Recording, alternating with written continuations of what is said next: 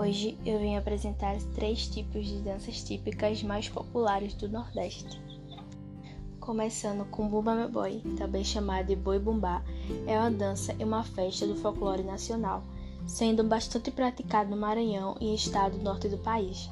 A cultura celebra a lenda da morte e da ressurreição do boi, em cortejos competitivos em torno da figura deste animal.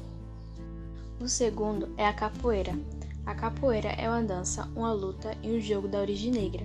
Foi introduzido no Brasil pelos escravos bantos da Angola, tendo se difundido com grande intensidade no Nordeste do Brasil, especialmente nas capitais da Bahia e de Pernambuco, durante o período colonial.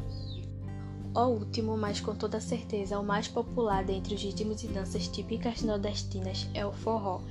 Dizemos isso com a propriedade vista que forró é dançado não somente no Nordeste, mas no Brasil inteiro.